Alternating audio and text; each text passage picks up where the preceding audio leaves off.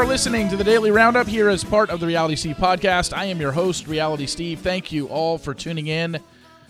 Good show for you today. We're going to talk about Joey's season because you know what? It's about to go down. We're also going to talk about The Golden Bachelor. I have a final thought on the Dance with the Stars cast that I didn't put two and two together yesterday. Your Big Brother eviction was last night. Boy, was that a somber house or what? Yikes. And we've got an update on what's going on between Tom Sandoval and Rachel Leviss. Short answer not much. We'll get to all that momentarily.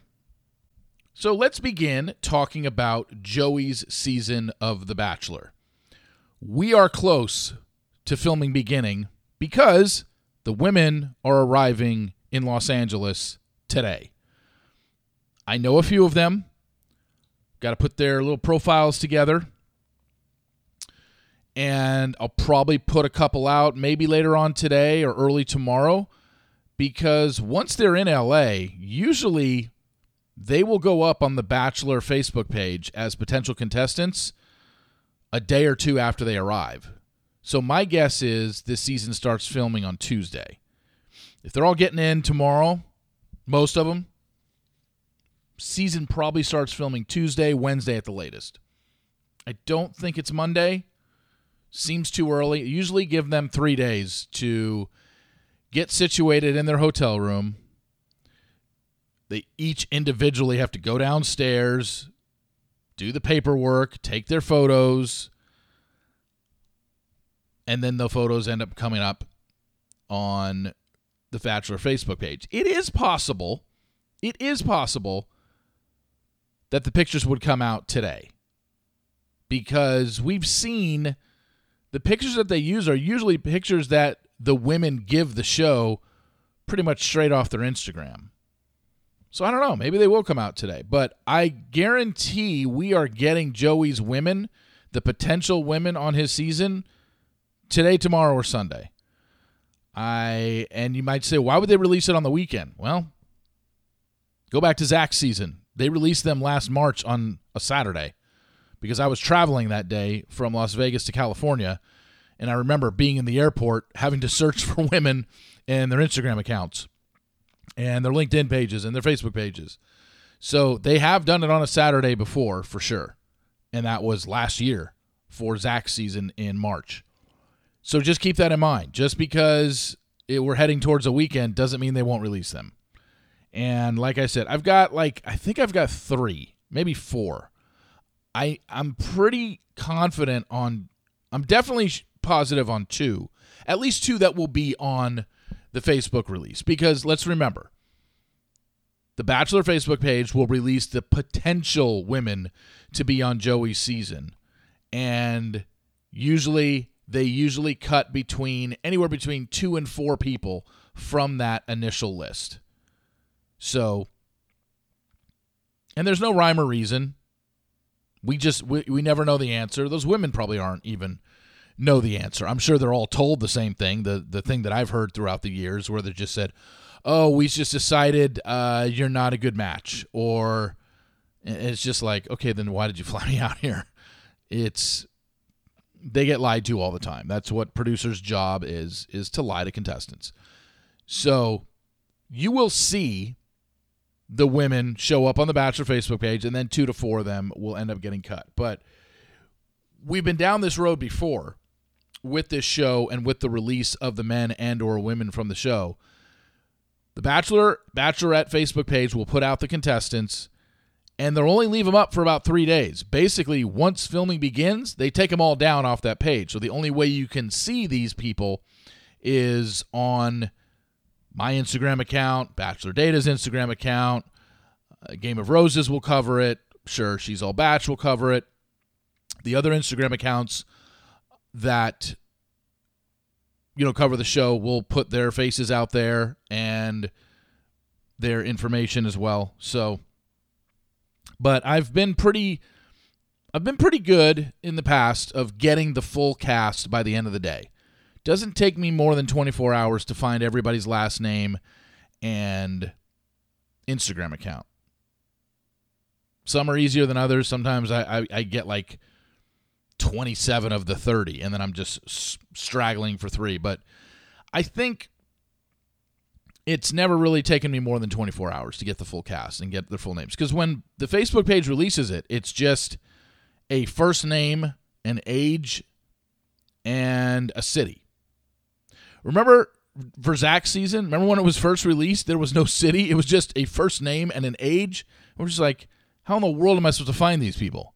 It's damn near impossible. But then about, and then I, I remember I posted about it. I remember Bachelor Data posted about it. And then within like an hour, whatever intern over there had forgotten to put up the cities, then put up the cities. Hopefully they don't forget this time. But there will be a last initial of the person if they share the same first name with someone else in the cast. So it'll be interesting. I mean, we we know one person already and I'm already forgetting her name. What's her name? Leah? Leah? The one that was at the After the Final Rose that's going to open up the card when she comes out of the limo. We don't know what that is. We won't know what that is, you know, for a while, I guess. Who knows? We might know sooner rather than later. But for all those that, you know, when Joey was filming last week, it was just an intro video when he was filming in Collegeville at that Italian, what was it, an Italian bakery, right? A Bunch of people showed up. There's videos, there's photos of all that. That was just for his intro video. But now we're getting down to the real thing. And this is pretty much par for the course for them. They always start filming anywhere between September 17th and September 21st. Um, that's kind of the way they've always rolled. And, you know, today's the 15th. They're not going to start Saturday. They're not going to start Sunday. Monday would be the earliest, Wednesday would be the latest. So 18th, 19th, or 20th is when this thing is starting filming. And then I'm sure we're going to hear in the next couple days that there's probably going to be a group date that fans can attend. Once I see anything out there, I'll forward it on, put it on my Twitter, put it on my Instagram page as well. But you know, they're going to usually do, you know, do the standard either 3 episodes in LA or 4 episodes in LA.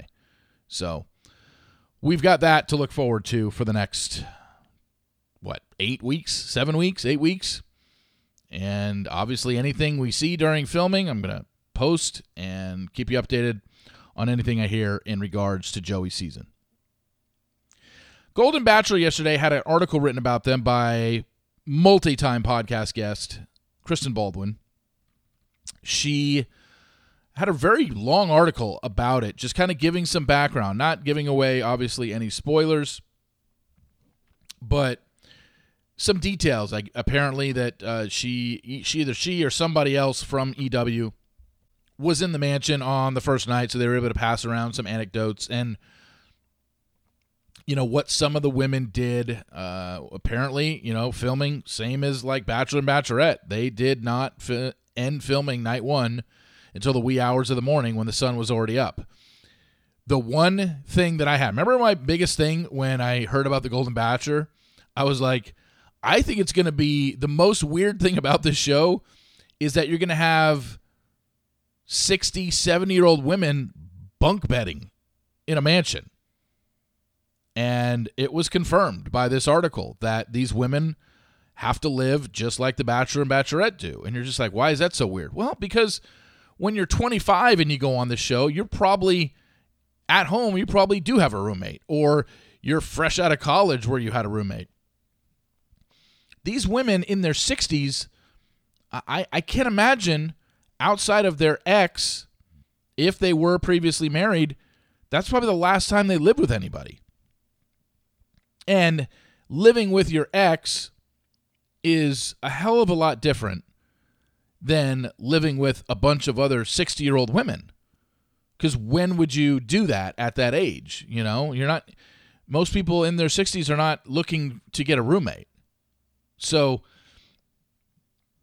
it was just always bizarre to me. I was just like, that's just going to be weird. They're just, because these women wouldn't be used to this for sure.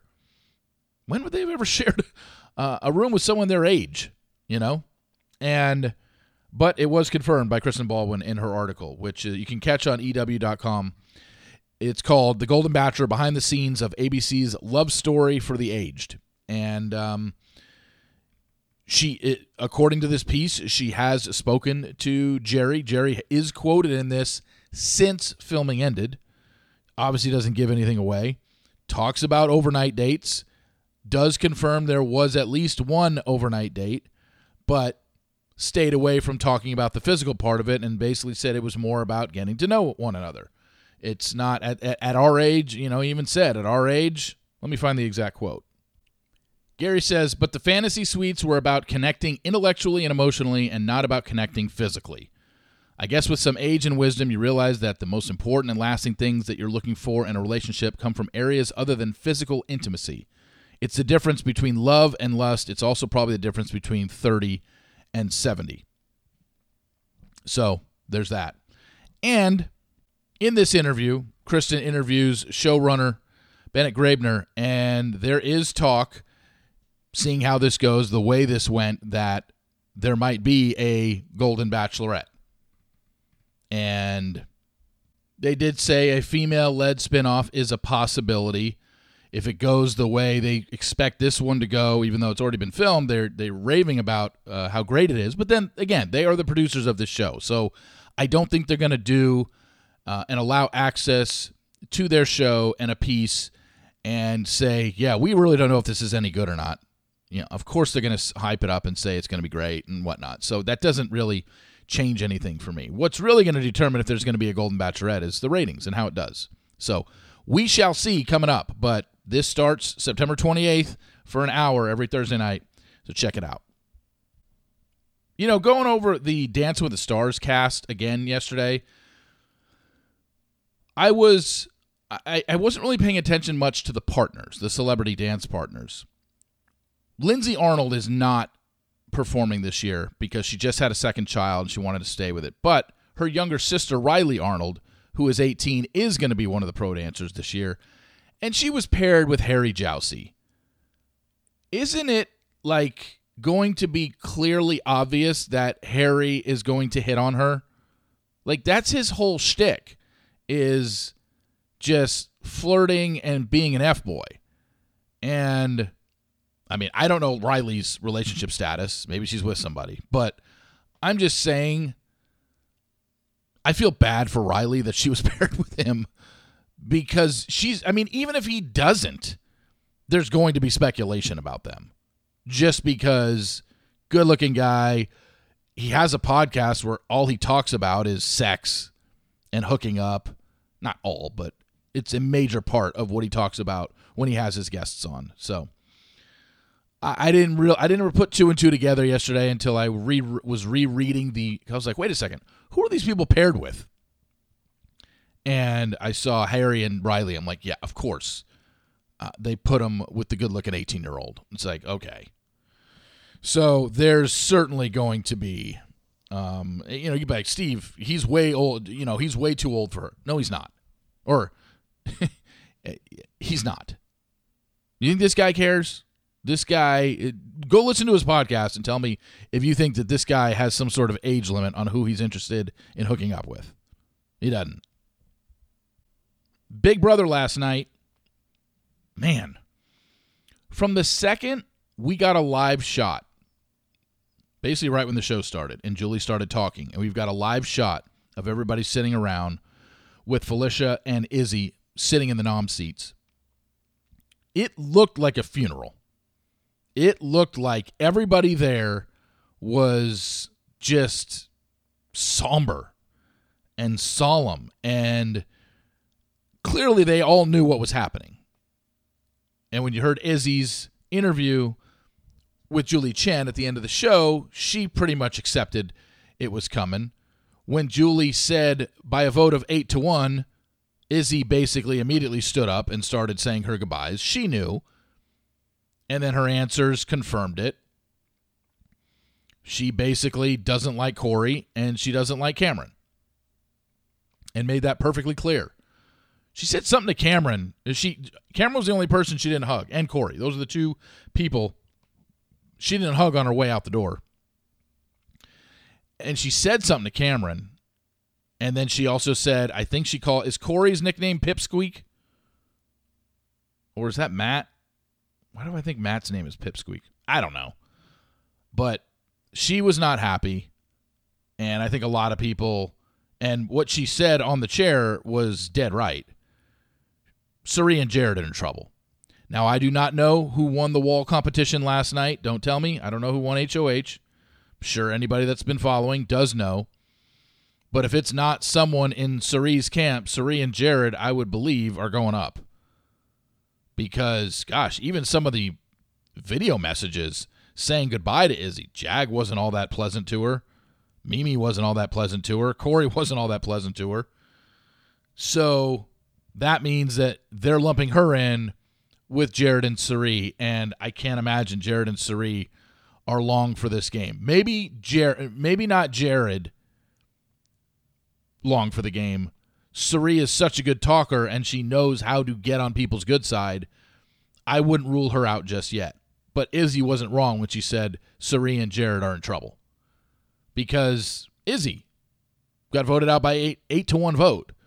When at the beginning of the week it was probably going to be Felicia in a unanimous vote out.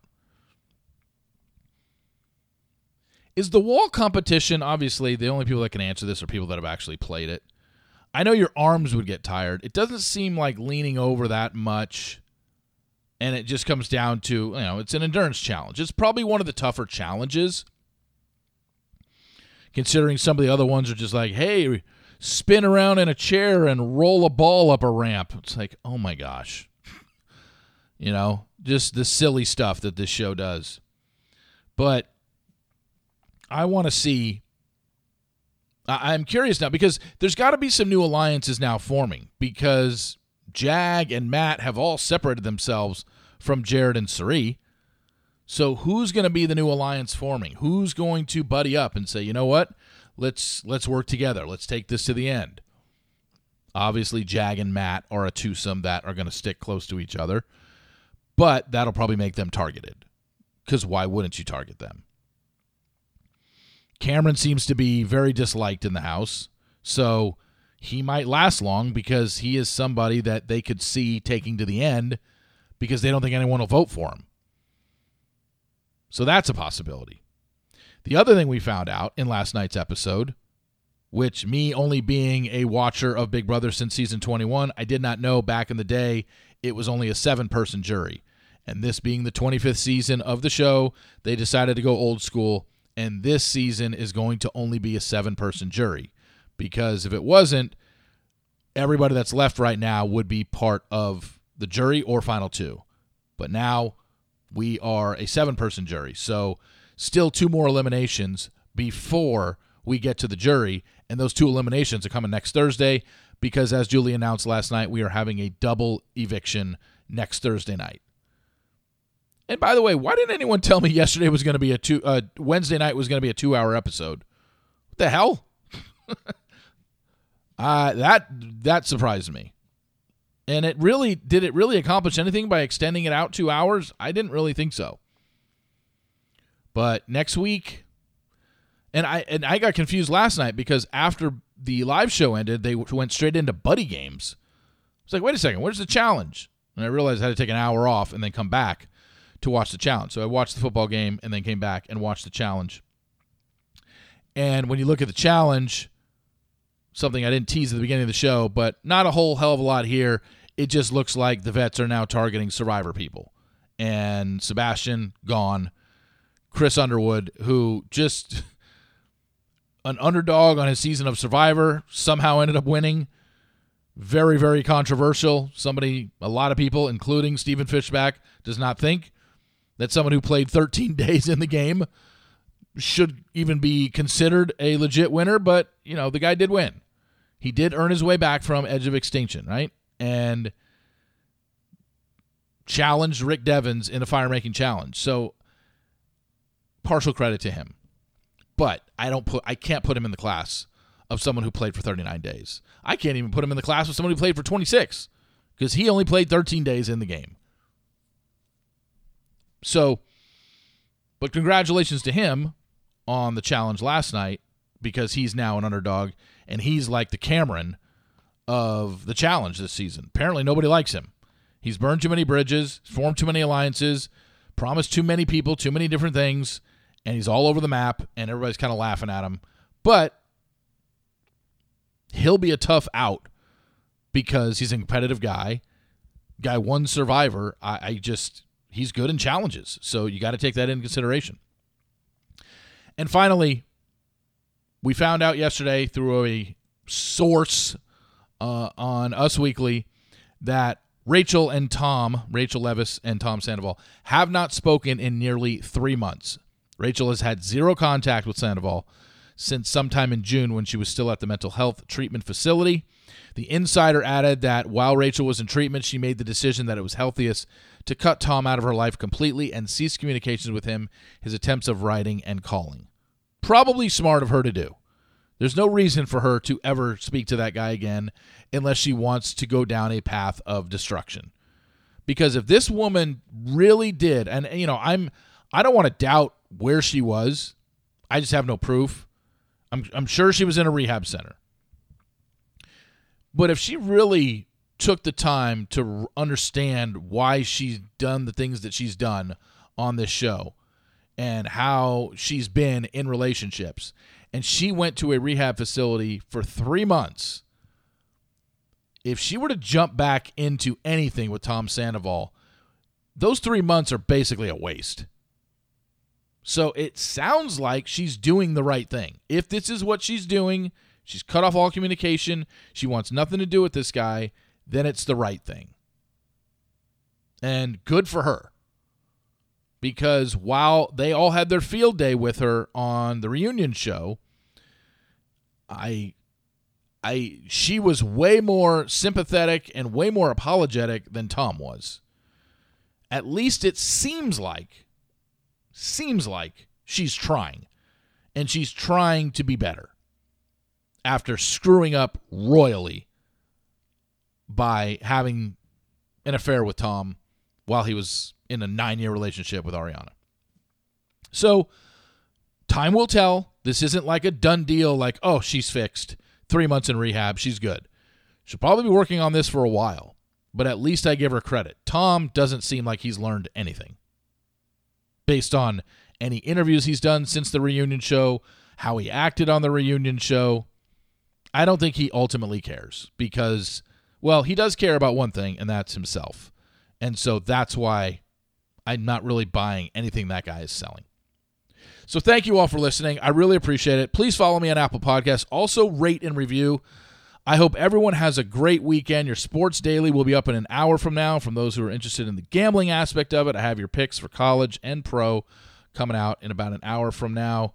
And if something breaks either today, tomorrow, or Sunday in regards to The Bachelor putting up their potential women for Joey's season, I will be spending all day on social media on my Twitter, on my Instagram stories, posting the women once I find out more last name and Instagram handles and anything else I find out about them because once they're out there and I start posting stuff, that's when info starts flowing in. So um, I will keep you abreast of anything I get, but expect I, would be I, I'd expect the women to show up on the Bachelor Facebook page today, tomorrow, or Sunday. So keep that in mind. Thank you all for listening. I hope you have a great weekend, and I will talk to you on Monday. See you.